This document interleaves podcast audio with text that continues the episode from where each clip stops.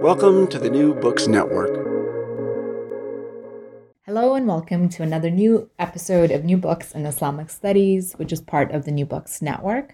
My name is Shobhana Xavier, and I'm one of your co-hosts of this podcast channel. I hope you are staying well and safe wherever you are, and I thank you for joining us today.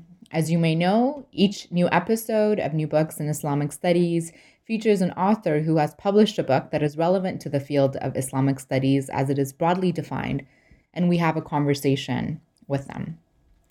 Today, we are joined by Professor Tabassum Fahim Ruby, who's an associate professor of women's and gender studies at West Chester University in Pennsylvania, to talk about her new book, Muslim Women's Rights, Contesting Liberal Secular Sensibilities in Canada, which was published by Routledge in twenty nineteen.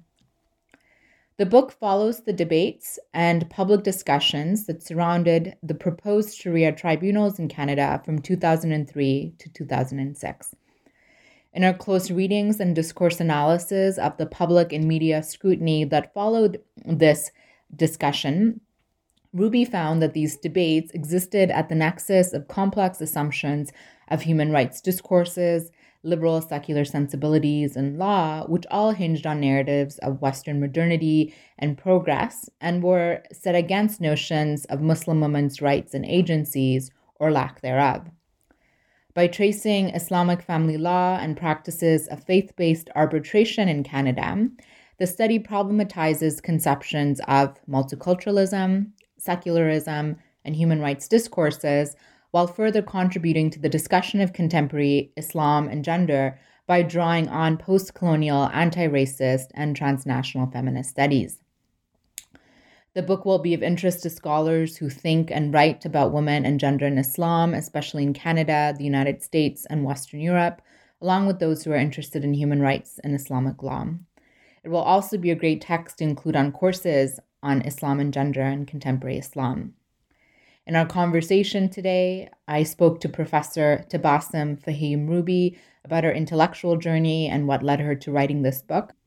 We also spoke about the tribunals and the Arbitration Act in Ontario, um, which is in Canada, um, and situated some of the background and key players, and which then helps us unpack the conceptual framework that Professor Tabassum Fahim Ruby is introducing, known as liberal secular sensibilities, which um, led us to conversations around Orientalism, Neo-Orientalism, along with discourses of multiculturalism and subsequent critiques of also multiculturalism and secularism. So without further ado, here's my conversation with Professor Tabassum Fahim Ruby about her new book, Muslim Women's Rights, Contesting Liberal Secular Sensibilities in Canada. Hi, Tabassum. Thank you so much for joining us today to talk about your book, Muslim Women's Rights, Contesting Liberal Secular Sensibilities in Canada, which was published in twenty nineteen. Um, as you may know, we have a tradition in the podcast, New Books in Islamic Studies, that we would like to start our conversation with something a little bit more personal uh, about the author's intellectual journey. So I wonder if you could tell us a little bit about um, what your journey was to becoming a scholar of Islam, um, uh, perhaps some of the influential academics whose scholarship have informed your work, and particularly what led you to write this book. Thank you. Thank you very much, Shobhana, uh, for inviting me first. And uh, thank you for giving me this opportunity um, to explain and discuss my book. So um, if uh, I, I can clarify one thing, um, and that is that I do not see myself as a scholar of Islam, because that is a very specialized field that requires extensive knowledge of uh, the Quranic, uh, the Quran itself, and then the Quranic traditions, um, hadith, uh, fiqh. But uh, and I don't qualify um, doing that. But what I have done, and I see myself as an academic that is interested in the questions of Muslim women's rights, and positions, uh, I position myself within the uh, post-colonial, anti-racist, and transnational feminist framework. So uh, in regard to your specific questions, what led me uh, to be interested in this uh, book is that I think if I go back and see myself as a teenager. I was reading Quranic um, uh, translations, and I can I can pause and reflect on, especially specific verses that now we can call them as um, part of the Islamic gender discourse, which means that specific verses related to some um, some rulings, but also some ideas about uh, men and women's roles. So I always been interested in uh, in that um, in that kind of um, um, reflection. So when and I always know that as I started my uh, my graduate studies that I want to focus on Muslim women's rights. That is something that is appealing to me, that has personal relevance um, to me, and so the subject matter was quite clear to me. Nonetheless, how do I um, focus and and have a case study, so to speak, or specific uh, focus for my PhD research? I it was a, a little bit difficult um, for me to come back to um, and say that this is what I want to do. That is the Ontario Sharia, Sharia Tribunal's debates, and there were few key reasons, as I also have discussed in my book. And one was that those debates are very fresh. Uh, usually, in order to go back and reflect on, you need to have a little bit more uh, time.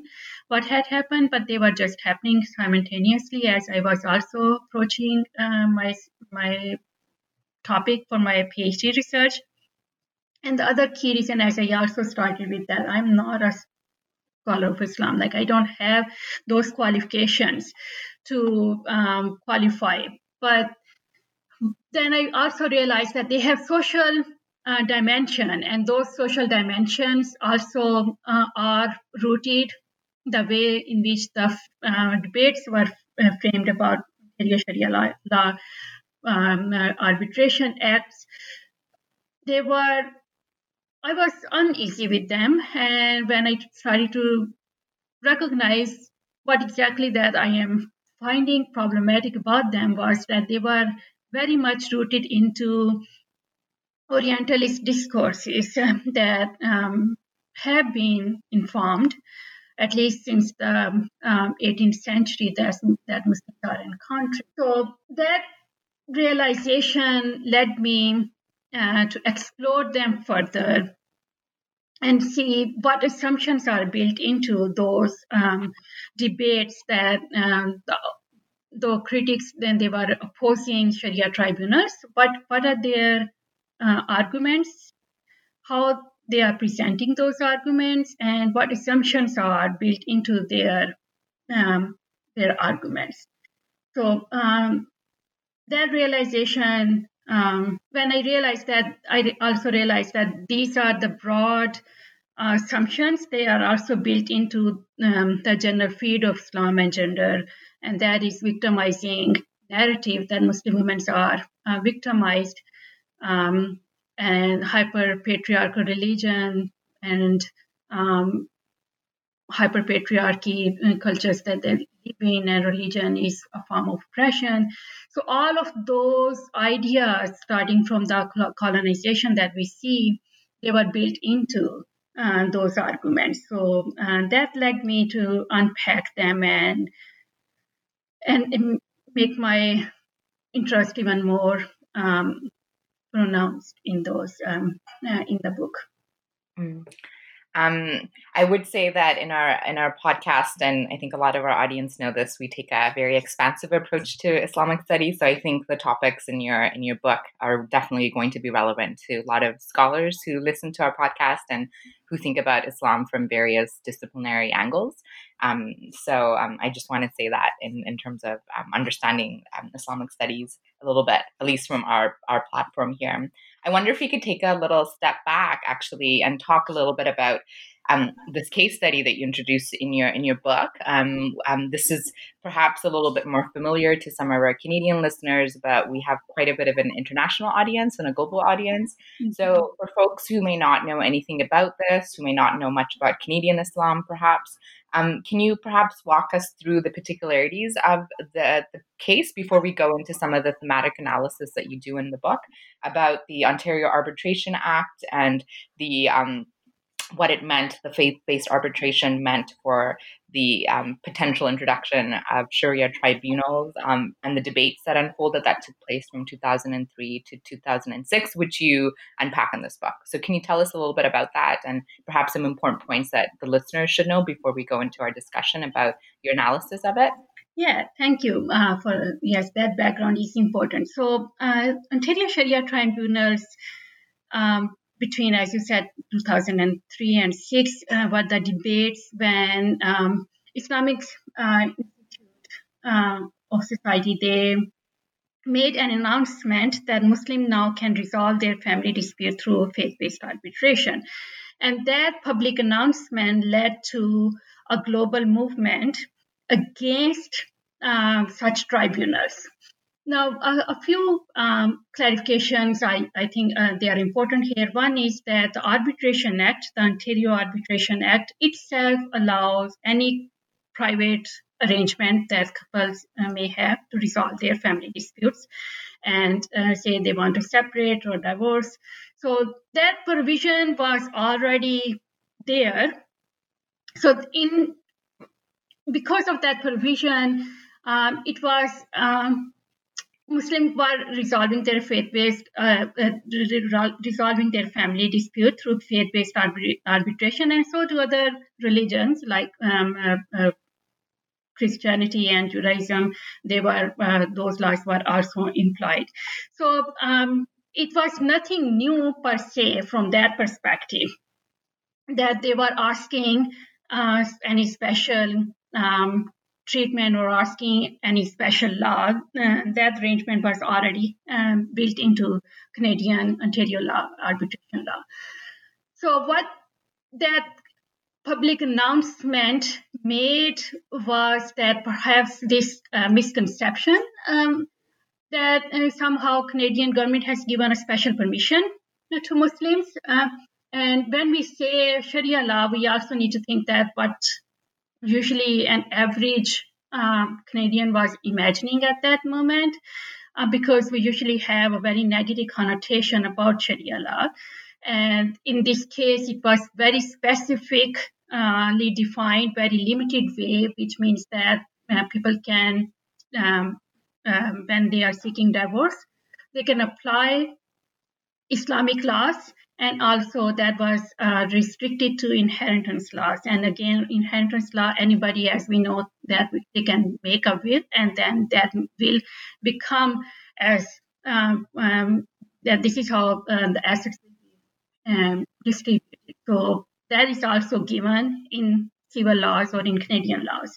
So from that perspective, even though Uh, those provisions were already built into civil laws, but the whole idea, because of the uh, negative uh, images that uh, most often many uh, Westerns have, provoked an idea that as if uh, Canadian government had given a specific or special um, permission to allow Sharia Uh, laws in Canada, and then the, the global campaign, and I also must include here that m- many of the critics were opposing uh, such tribunals.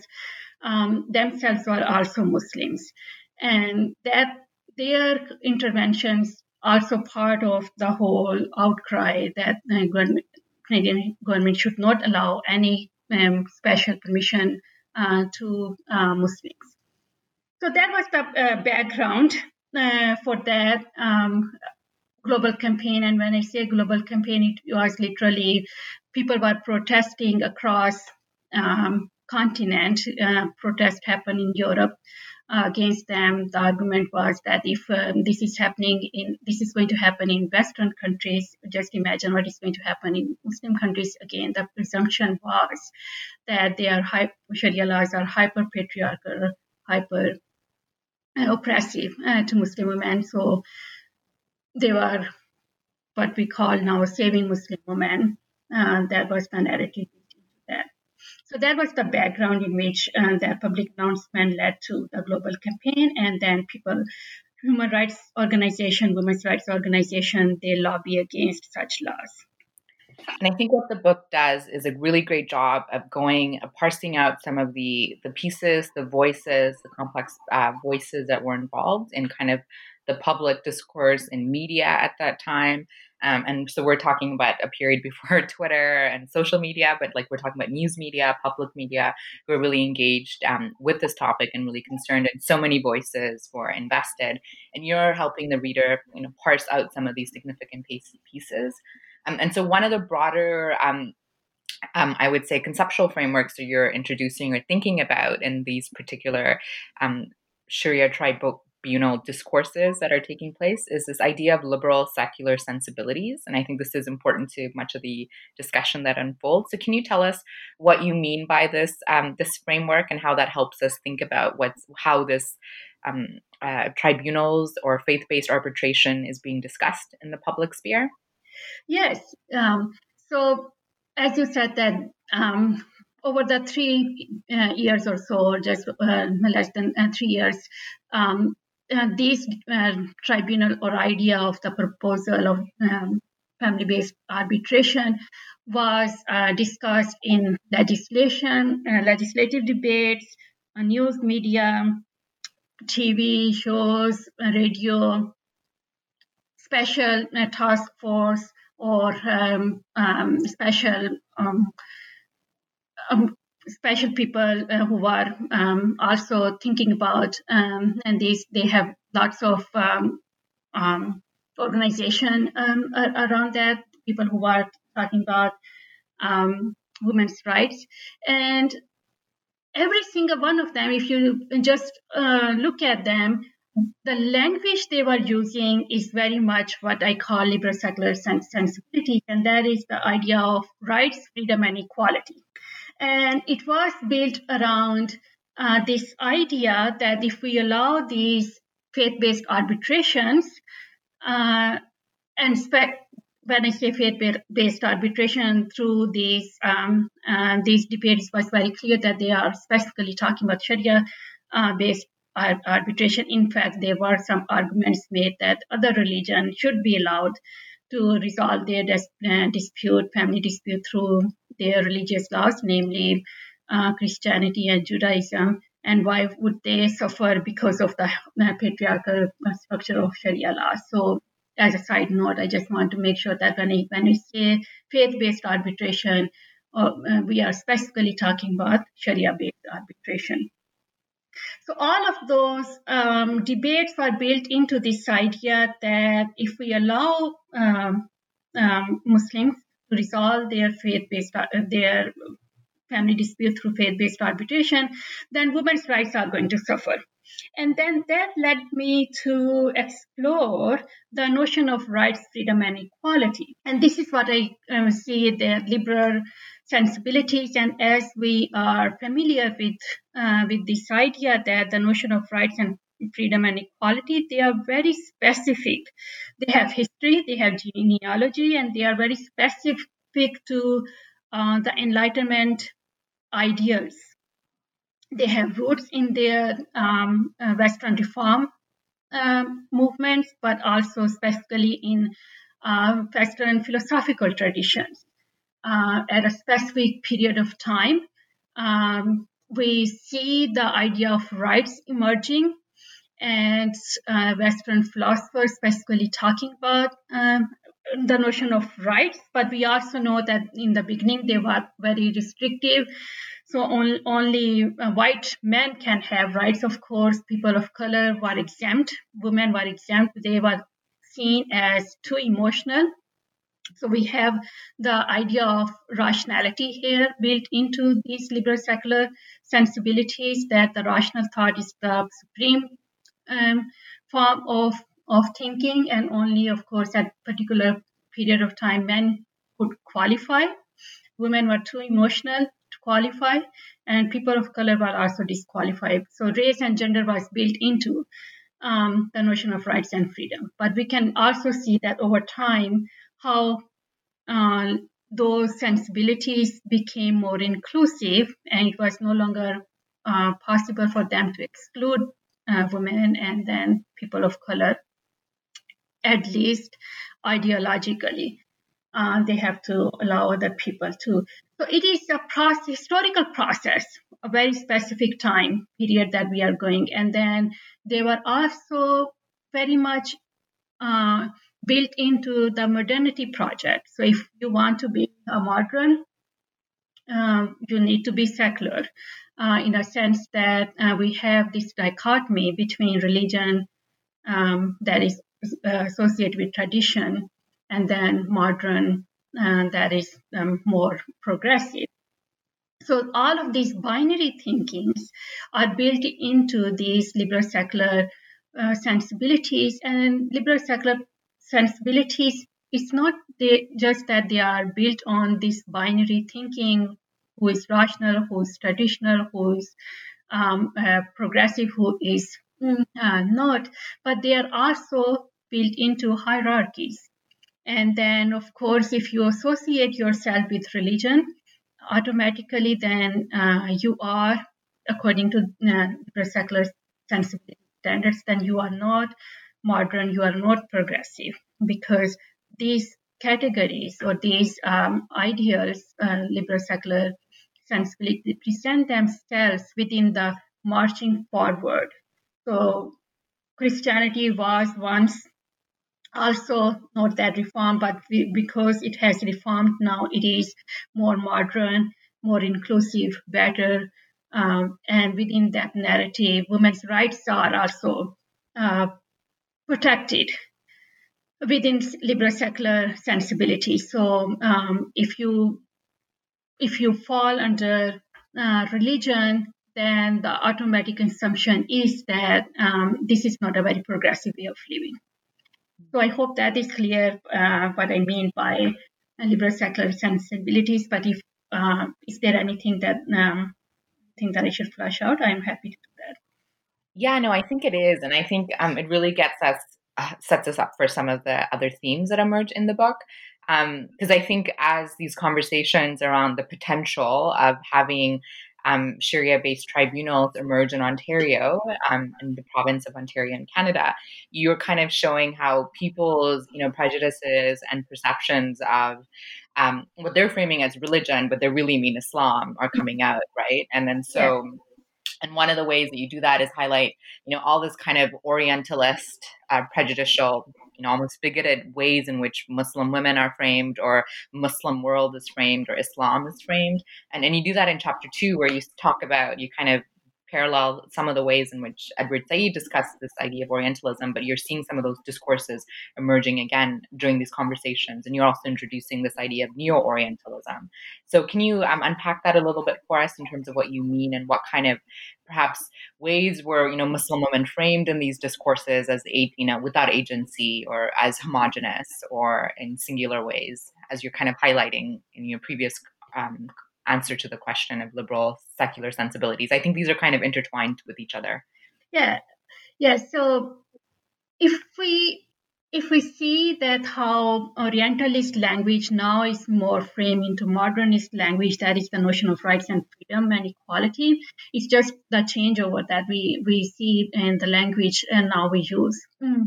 uh, because I.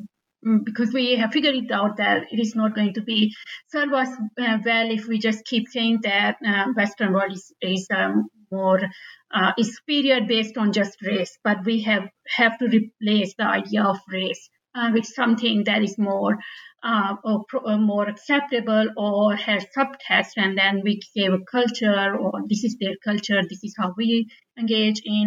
So the uh, Edward Said, I am. Um, uh, analysis of, of, of the Orient is very relevant here, in a sense that it's a contrasting image, that what Edward Said calls that there is always this contrast is happening, that uh, how um, Orientalist, uh, Orientalism um, um, is presented as a contrasting image uh, to the Western world, and uh, Western world uh, and is always uh, better, always um, progressive, liberated. And um, if we go into a little bit further, then if this is what we are also seeing in uh, Ontario Sharia-based uh, arbitration, uh, how do we make sense of this idea? Then, then, then there are uh, there there are some uh, a handful of uh, Muslim groups themselves who are also using the same language, who are also presenting Muslim women in the similar manner as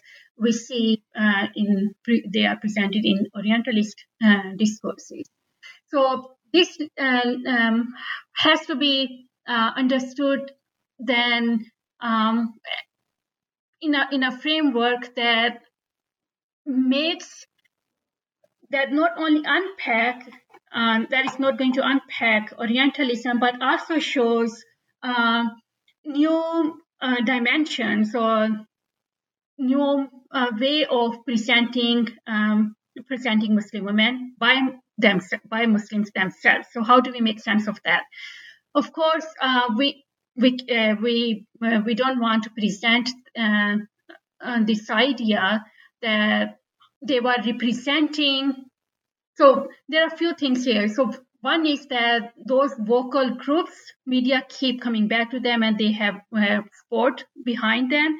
So we need to uh, realize that why those co- people who were really opposing um, and, and the Sharia uh, Tribunal's proposal, why they were at the forefront. Uh, what gave them that legitimacy that they can represent uh, the whole Muslim community, even though uh, they it is uh, they never present themselves. If you look at their numbers, um, we we don't uh, we can see that their representation is quite uh, uh, low. But even though if we don't want to go into that direction, then we want to see they present themselves as Muslims, and we are not questioning their faith here. The question that I'm taking up here is that how they are using the same language, and how can we make sense of that? So when they are using the same language, which means that um, they also present that Muslim women are going to be um, uh, oppressed if they use faith-based arbitration. They use the same language, victimizing uh, victimhood uh, within uh, hyper uh, Sharia, hyper-patriarchal Sharia uh, tribunals. So if we unpack their ideas, they lead us to the same Orientalist framework. Nonetheless, there is some changeover, and that is and that now uh, they present themselves a, as good Muslims. So now the good Muslims are doing this work, and this good Muslim, bad Muslims, uh, Mahmoud uh, Mamdani's work is also uh, quite key here, in which he, uh, he, he presents that how Muslims themselves are categorizing. There are good Muslims and there are bad Muslims. So of course, good Muslims are those Muslims who are already secularized, liberal, uh, who present themselves with uh, with uh, Western ideals. And then there are bad Muslims who take religion um, and, uh, and say that um, this is the contrast that we... We uh, we have, they are bad, they are antithetical to uh, the idea of uh, secularism and Western, uh, modern Western ideals. So we already have that framework built into that. But and so this is what I'm trying to unpack here, that uh, we have Muslims themselves. Again, I, we are not questioning their faith, we are just questioning the way in which they presented Um, the uh, case of Sharia tribunals, and they use the same language as uh, Orientalist um, framework uh, they use, and that they present themselves that as insider, we know this is what is coming. As insider, they present these stories in which they present that how Muslim women are going to suffer if we allow these Sharia tribunals. And they give also then um, a voice to the Orientalist frameworks, because now the insiders themselves are presenting the same um, danger that the larger Canadian society was already familiar with, um, that Sharia uh, laws are oppressive. So this gives them a legitimacy that we cannot ignore. So this is the point that I'm coming here, that as insider, they lend a voice to the already Islamophobic ideas that were well flourished after nine eleven, especially the regain, uh, regain currency here. So um, this is the point that I'm trying to unpack here, that how the voices are also part of the larger narrative. Mm, yeah, because I think one of the interesting things about this case is that, you know, it, the assumption may be that the, the folks who were opposing the implementation of this arbitration or this uh, system would be coming particularly from non-Muslims. But I think in this chapter, you're talking about how it's coming from Muslim organizations in Canada as well, such as the Canadian Muslim Council or other organizations. And, and in that process, that perhaps they were also invoking kind of a Neo-Orientalist attitude in terms of positioning um, different kinds of Islam, right? And othering, as you're saying, good Muslims and bad Muslims. Um, and so that chapter was really interesting for that reason. Um, one of the other things that I found very fascinating was uh, your discussion of multiculturalism. Um, and I think it's really easy for folks to look at Canada and the Canadian context mm-hmm. and really praise or be proud of kind of the multiculturalism discourse that Canadians have. But I think even now, in moments of like, we see what's happening in Ontario with the bill there, uh, not in Ontario, sorry, Quebec, what's happening there with um, the bills that are being proposed there that are again targeting particular and, you know, Muslim bodies. Um, how do you think, you know, this this case Um, that's really kind of pitting Muslim women's rights and human rights and kind of the universal and the particular and kind of invoking the Canadian Charter of Rights and Freedom. Like, how is it all in uh, really puncturing or interrogating what we think about in terms of Canadian multiculturalism? Yeah, th- this is very fascinating. And I do think that that question also goes beyond Canadian multiculturalism um, idea. Because if we are really um, allowing different kinds of life to flourish, with different ways of living, that is at the at uh, or at least ideally should be at the uh, center of our polarity or multiculturalism, um, then we should not be that concerned about how other people are going to live their lives, especially. Um, uh, Marriage is a very private matter, how people are going to get married or get divorced. Um, it is also a contradiction. There is a contradiction here. It is contradictory to the idea of individualism and, and right and liberty, and um, that they are built into uh, liberal uh, framework and also multiculturalism. So if we are so concerned and we are going to have specific laws that they are going to Um, they are not going to allow people uh, to live according to their faith, then I do see that the idea of multiculturalism is just uh, rhetorical. Um, it is an empty claim. All it can accommodate is that how liberal people are. And if you are outside of that framework, and liberal here means that according to the Canadian um, context, then um, it is not going to accommodate you. So we need to recognize that how, and I also have specific section under um, multiculturalism, that what is what is being accommodated is that that is the Canadian civil law, and ironically, people uh, uh, project it as this is an, an inclusive law, and not re- recognizing that it has, it is built into um, Western traditions, especially Christianity, um, um, and built into the understanding of uh, what marriage means, how people get divorced, what those specific conditions are. So it is really not accommodating anything that is outside of that liberal framework. So this whole idea, maybe at face value, it might be appealing um, to uh, to people, and that uh, we live in a society that is uh, very inclusive. But if you really um, try to go against the mainstream society, then you will see that that, that is not very inclusive, inclusive society. And that goes not only in Canada, but also other Western countries. What is happening, you, you gave the example of uh, Quebec, especially um, laws around uh, uh, Muslim women's dress code, and we see uh, the same happening in, in other contexts, in the U S, in, in Europe, that if we are really that open, why all, why all the time um, a headscarf is making headlines? Why it is so, uh, so um, disturbing to see someone uh, walking down uh, the street and uh, having niqab? Like, we have, what happened to our freedom then, if people are not going to allow uh, to dress as they as they wish? And again, this all, all of these um, laws and also uh, these discourses, they are going to make sense only if we are bought into this idea that this form of living is not worth living or is oppressive. Otherwise, um, I think it is going to be very difficult for us to justify um, having any law or any um, discussion around that.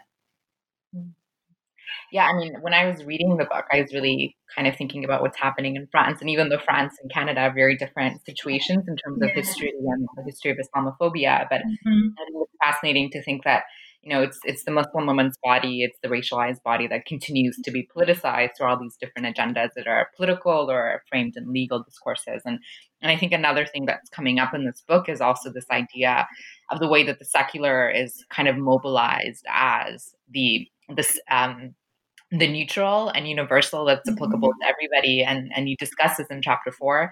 And I really like that in chapter four, you started off with this um, this letter that was composed by ten prominent Canadian uh, women, one of them including Margaret Atwood, who's mm-hmm. a famous Canadian writer, the author of A Handmaid's Tale, which is now famous because it's been made into a T V series. And so even, you know, these w- women coming from a feminist perspective are arguing for secularism as the only option in terms of the ways to move forward and to kind of make a binary between religion and secularism. And you really interrogate this, right, drawing from Talal Asad and mm-hmm. Sabah Mahmood. Um, so how was, you know, secularism used again in this um, uh, these discourses of the Sharia, Sharia tribunal mm-hmm. um, uh, conversations in Ontario? Yeah. Uh...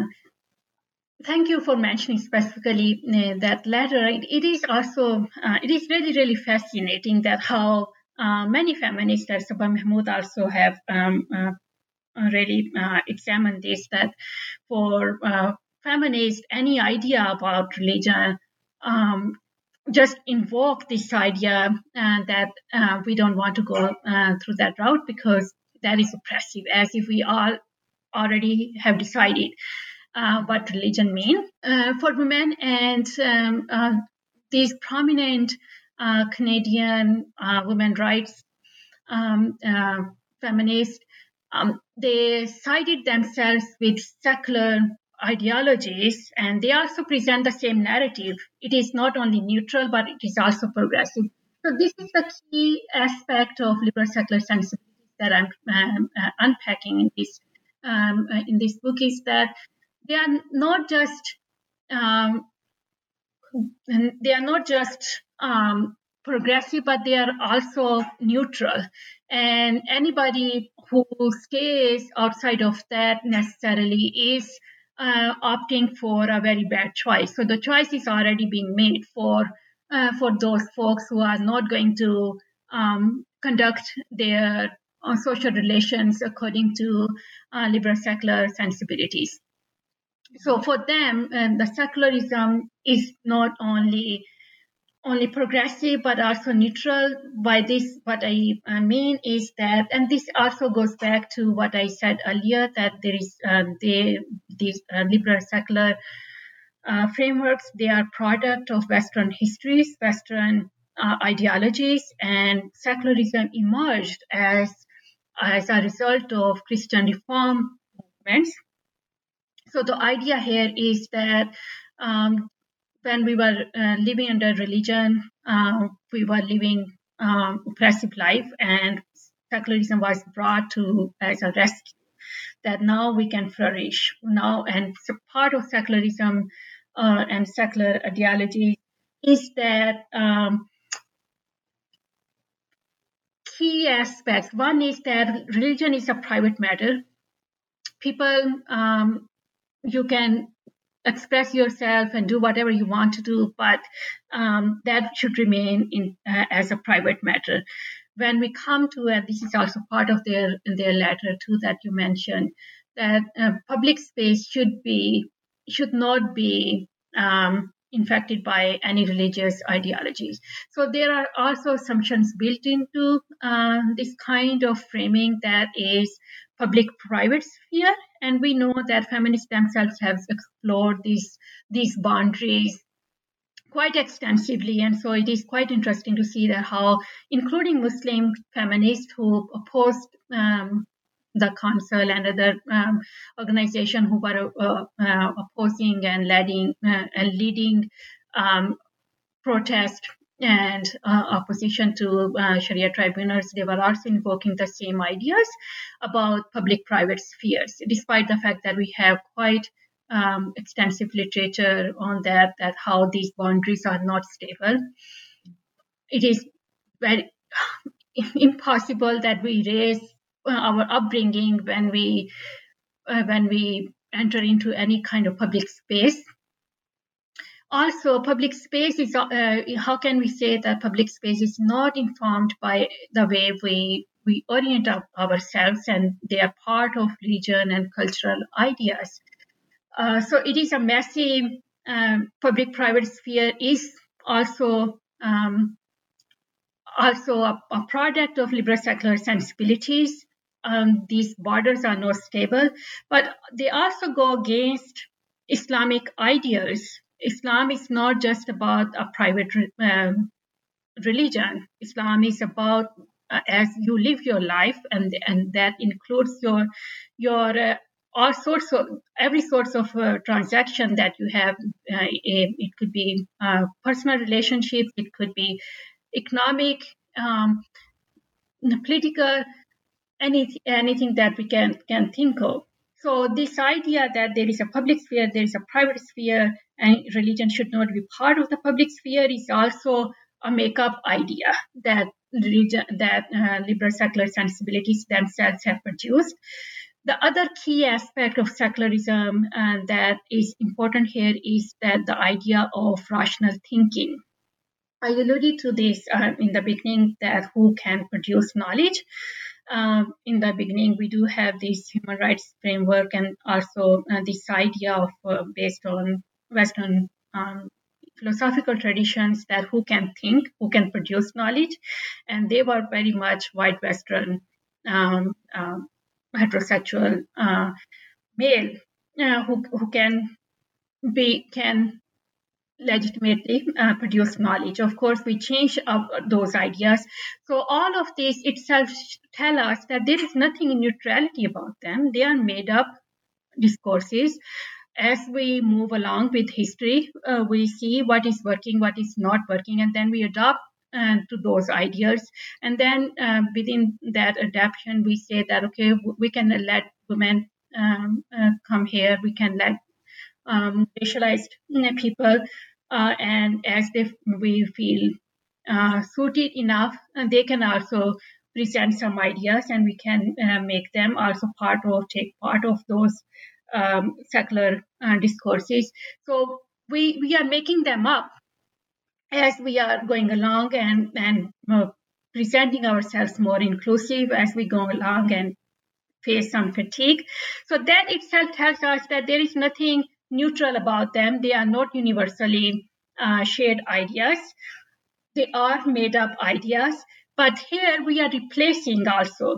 We are replacing uh, what any given time a group of people or a human being can think about. This is how we are going to do this transaction, and that transaction could be, I'm trans- using transaction in a very broad sense.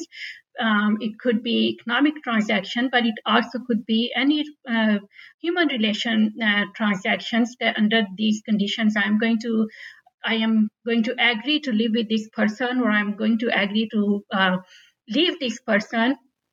And this is also something we need to think more broadly that this liberal secular framework is doing. So we, what we are doing, we are replacing uh, religiously held ideas under what condition people can form relationships, how people can live, how can they do their uh, social businesses.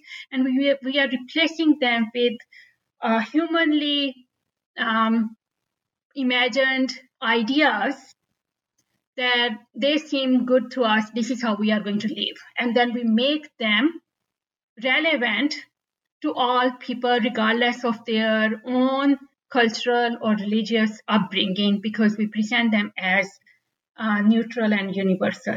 So in, I see at the heart of um, secularism and pluralism um, this as problematic both um, at both fronts, fronts.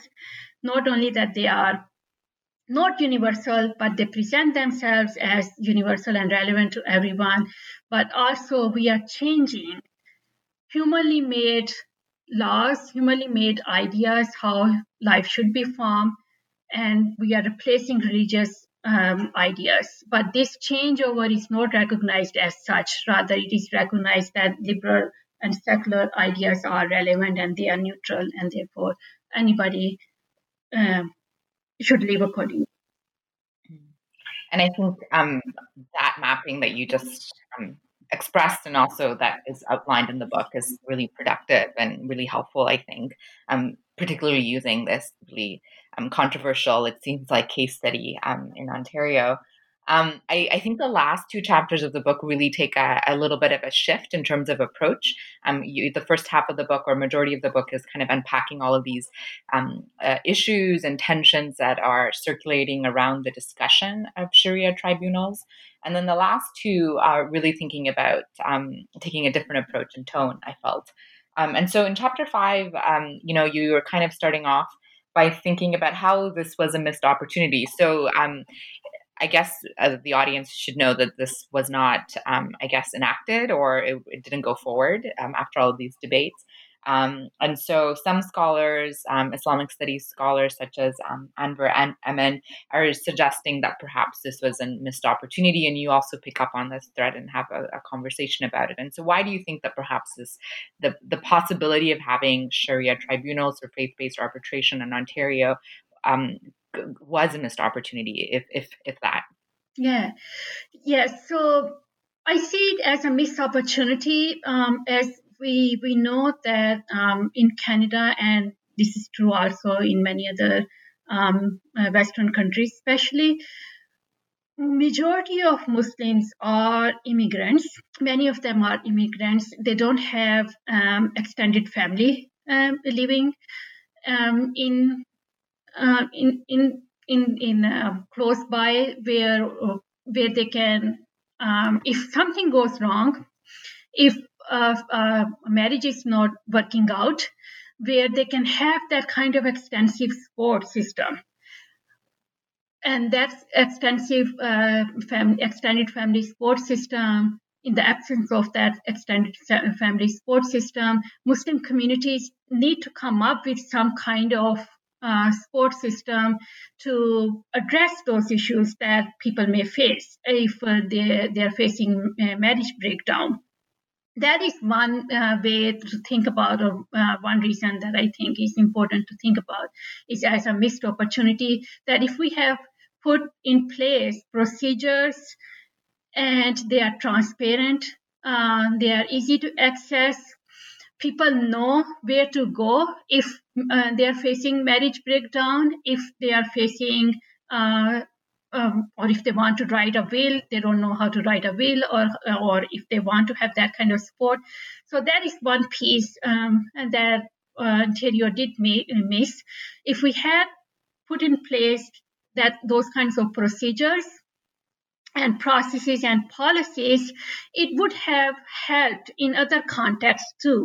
And this is where uh, I see that not only the theoretical unpacking and the ideological uh, unpacking uh, and methodological unpacking that I'm doing in this book is that why it is relevant in other contexts too, as we also have talked just um, a minute ago about uh, uh, France and uh, other contexts in which uh, these arguments rele- are relevant. But Muslims are living everywhere. Um, And it includes um, non-Muslim uh, countries as well as Muslim countries. So if we have a clear path, okay, if you are facing marriage breakdown, these are the Islamic uh, rules and regulations that you can apply, and this is the procedure that you need to go through, and these are the policies, and make it easy and accessible and transparent. It will help many, many people to uh, know uh, what what they what they need to do if they are facing uh, marriage breakdown. But then there are other aspects of uh, of this uh, idea too that I shift, that if both opponents and proponents fail to provide um, and those procedures and also miss that opportunity, was that we also need to recognize that uh, there are some key differences between civil divorce and uh, an Islamic divorce. And um, one key aspect is that Muslim women are not legally um, uh, legally required to pay for either child support or for spousal support, and all of their assets, they are not subject to division, which means that uh, their husbands have no right over their personal uh, assets, belongings, um, and Muslim women are not, Uh, according to Islam, required to pay any child support. And if these differences are not taken into account, then contrary to the, um, um, the contrary to those um, uh, folks who oppose Sharia-based tribunal, actually Muslim women's rights are at more risk if they go by through uh, civil divorce, because and. I personally haven't done that, uh, uh, those kinds of studies, but we know that there are studies as a result of specifically these Sharia-based tribunals that some scholars have done studies and look at that how Muslim women actually are going to suffer because of if they go through um, uh, civil uh, courts, because what they can keep according to, uh, we are talking about financial, um, uh, financial um here or financial assets here, we are what they can keep financially if they go through civil divorce, um, mahr, for instance, what Muslim women uh, acquired as at the time of their marriage. They are financially going to suffer, but we don't see those kinds of um, those kinds of uh, and considerations happening in. in civil courts, as many studies have um, found, both in Canada and in the U S and other um, Western countries, U K and other countries, that uh, civil courts are not equipped to address uh, those kinds of financial differences. And as a result, uh, Muslim women do suffer financially. So that's another aspect why uh, I shift and see that um, it was a missed opportunity, because we can bring those differences, the differences between civil court and Islamic um, uh, civil divorce and Islamic divorce uh, to the uh, forefront and see, okay, these are the differences that we need to k- take into account. Another aspect is that since many people immigrate uh, to Western countries, uh, some of them or many of them, they don't register their uh, marriages, because they are already married, they just continue with that. We are a married couple, but say that after a while they face a marriage breakdown. And since their marriages are not registered, how are they going to um, seek divorce? Because their marriages were not, not registered in the first place. So again, and in those kinds of situations, then Islamic divorce is important. But um, um, additionally, uh, which is also um, for many um, maybe the key reason, that it offers, it has spiritual aspect, uh, Islamic divorce. It offers some uh, uh, closure. Um, it is part of their uh, religious obligation. And as many scholars have documented, that actually Islamic divorce, seeking divorce, Islamic divorce is um, is routinely desirable, and um, people seek uh, Islamic divorce, even though they will get uh, civil divorce to satisfy the land of the land of the uh, law uh, wherever they are. So again, it goes back to this idea that if we are really um, truth full to the idea of uh, rights of um, rights and freedom and equality, then why we are depriving those uh, um, um, women who like uh, to uh, seek Islamic divorce because they see it as their uh, religious uh, obligation, responsibility. It gives them uh, spiritual uh, peace of mind. It gives them Um, a right way, uh, right thing to do, and we are depriving them um, regarding that. If we, and that's why uh, I see it at a multiple level as a missed opportunity. Yeah, because it was never meant to be enforced as much as it was an option for those who wanted it, which is one of the things that you were discussing in the book, right? And, and so it's really fascinating to see um, how it was shut down and the ways that it was in which it was shut down. Um, I think the final chapter really then builds on this and really um, brings the book together. And you, again, in this chapter, take a different approach, and by kind of unraveling uh, and, you know, kind of moving away from all the stereotypical ways in which Sharia is understood in kind of the contemporary Western moment. And you c- go back to the Quran, and you draw from the Quran and think about how, uh, from a spiritual and metaphysical way, it potentially offers um, uh, these reservoirs, which may be practical or helpful, or could, you know, offer something that's, you know, not as violent as liberal secular sensibilities. And you introduce uh, a Tawhidi paradigm in doing so. And so this is your last substantial chapter of the book. Um, can you tell us why you thought this was important to do and what your intentions are in this final chapter of, of the book? Yes. Uh, so uh, before I go, uh, let me just clarify that even though uh, the current, current uh, Sharia, the current Arbitration Act in Ontario requires that anybody uh, uh, who likes to, uh, in order to be divorced, be binding, uh, it has to be it has to use Ontario or Canadian law.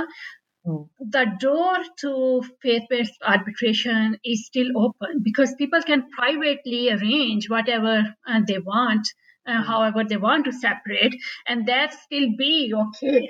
So in practice, that did not change. Uh, okay. People can still, yes, so people can still, if they want, they can still um, uh, seek divorce um, and privately um, make those arrangements, and those arrangements still can uh, still are going to be recognized. So people privately can do whatever they want to do. It is just that it is not going to be legally binding. Mm-hmm. Uh, so that was something that was um, Muslims uh, who were lobbying to have Sharia-based arbitration, they were hoping to get uh, legal binding.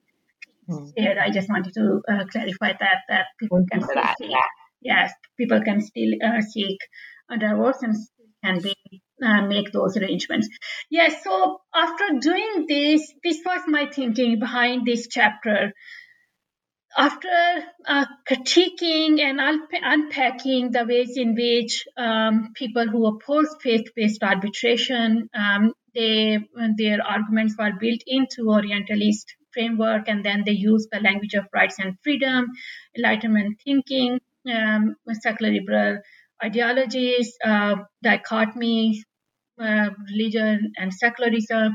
So after all of this, and then realizing that it was a missed opportunity, and Muslims who themselves proposed, they never put a clear uh, picture how they are trying to um, uh, established Ontario faith-based arbitration because they didn't present a very clear picture of procedures and uh, and um, policies what they aim they were aiming to.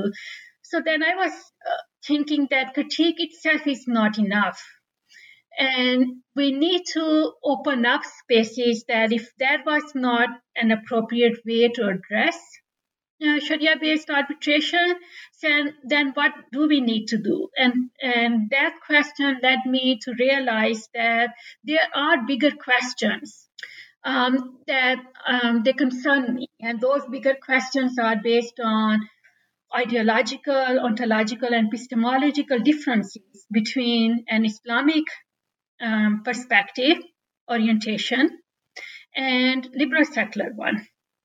And this is what um, um, where I, I bring Tawhidi uh, framework, because by Tawhidi framework, um, what we mean, this is a primary uh, article of Islam. and uh, it points to oneness.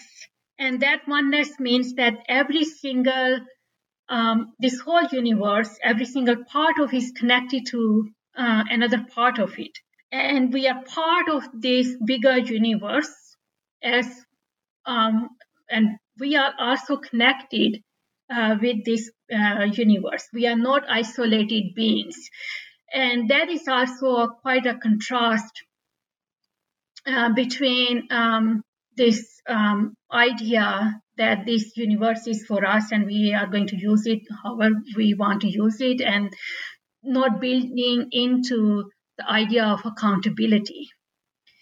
In contrast, um, because according to the Tawhidi um, paradigm, we are part of this larger universe. We are accountable whatever we, we do, whatever we use, whatever uh, we utilize in our life, uh, in our lives. And that accountability put us in a very different mindset that liberal secular sensibility presents as rights and freedom and rational thinking. If we see ourselves that we, our very existence depends on external forces, be air, water, food, and the mere fact that we didn't create them and we are here to use them, that put us into a different kind of paradigm where we see ourselves as accountable being. Yes, we are using them to sustain our life, but because we didn't create them, there is another creator who uh, we believe in, and we are accountable whatever we are uh, using, however we are living our lives. It is a very different uh, uh, way of li- living human life on this earth, as opposed to just uh, focusing on rights and not focusing on accountability. And that idea, this is ideologically, but also ontologically and epistemologically, because if we are not the creator, and we return, and this is also part of main human, uh, main Islamic uh, Tawhidi perspective, that uh, we are here and we are going to die and we are accountable and we are going to held accountable of our, our deeds. And therefore, Um, we are going to conduct ourselves responsibly, and that uh, uh, our guidance, and, and that is the epistemological piece here.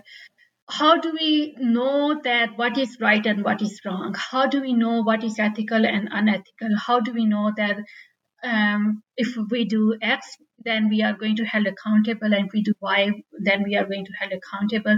Where do we drive our guidance from? And for Muslims, that guidance comes from the Quran. Now, I'm not suggesting that um, more than um, um, one billion or one point five billion Muslims, uh, they all understand the, the Quran in a similar way. I, I'm not uh, suggesting that even uh, there is a uniform um, uniformity or one single ideas about what Sharia laws are, because they vary. And that is also part of the beauty of, of Islam, um, that they, they vary and they people understand them, or Muslims understand them uh, according to their own spiritual um, spiritual understanding, according to their own intellectual uh, understanding.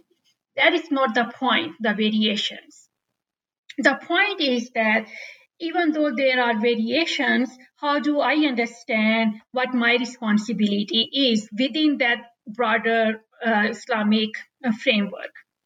That puts me in a very different framework as opposed to someone who sees um, themselves as, as secular and then drive from their guidance through um, their own intellect and through their own um, or groups of people's own understanding.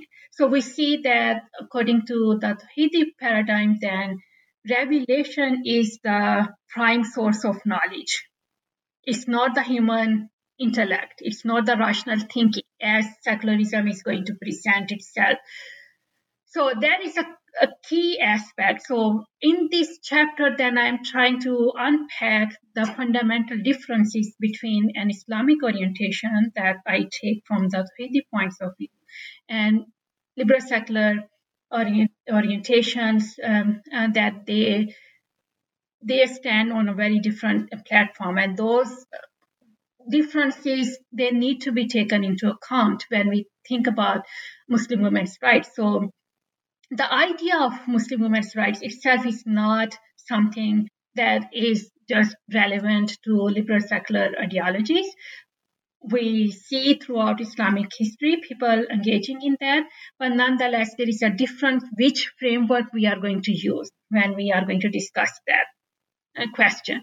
Are we going to take um, the Islamic uh, tradition, scriptures, uh, literature, um, into account? Are we going to take secularly, uh, secular and liberal ideas, uh, ideas into account? So when we are thinking about Muslim women's rights, I think this is a fundamental question um, that is key for me. And in this chapter, I try to uh, unpack uh, those big differences that they are key for Islam and gender um, uh, discourse, regardless of what the question is, whether it's a question about um, Ontario faith uh, arbitrations, or it is a question in other contexts. And I think that's a really um, good place for us to um, kind of reflect on the overall contributions of the book. I think overall the book is really helping us think about Islam and gender and secularism and liberalism and rights discourses, right? And I think the, the final chapter really kind of brings these these threads together.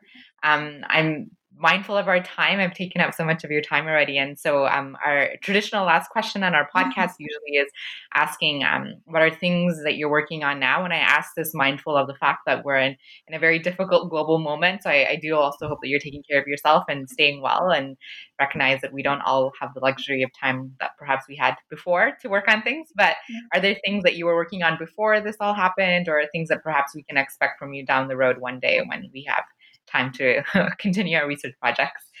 Yes. Um, so I was, I had already started um, before uh, the pandemic, and I was, um, I'm, I'm glad that I was able to travel for my, my next project. My next book is specifically, we can see that, we can say that this is an extension of uh, what I, I already have presented in my last chapter, but I'm going to look at from a, from a different perspective, in a sense that um, one of the key aspects of, of liberal feminism's or mainstream uh, Western feminism's ideas about women's rights and freedom and equality is that one key aspect is that they they should be financially independent. So their freedom is imagined within um, this idea they in order to be uh, free and and have equal rights, women also should uh, be economically, financially independent.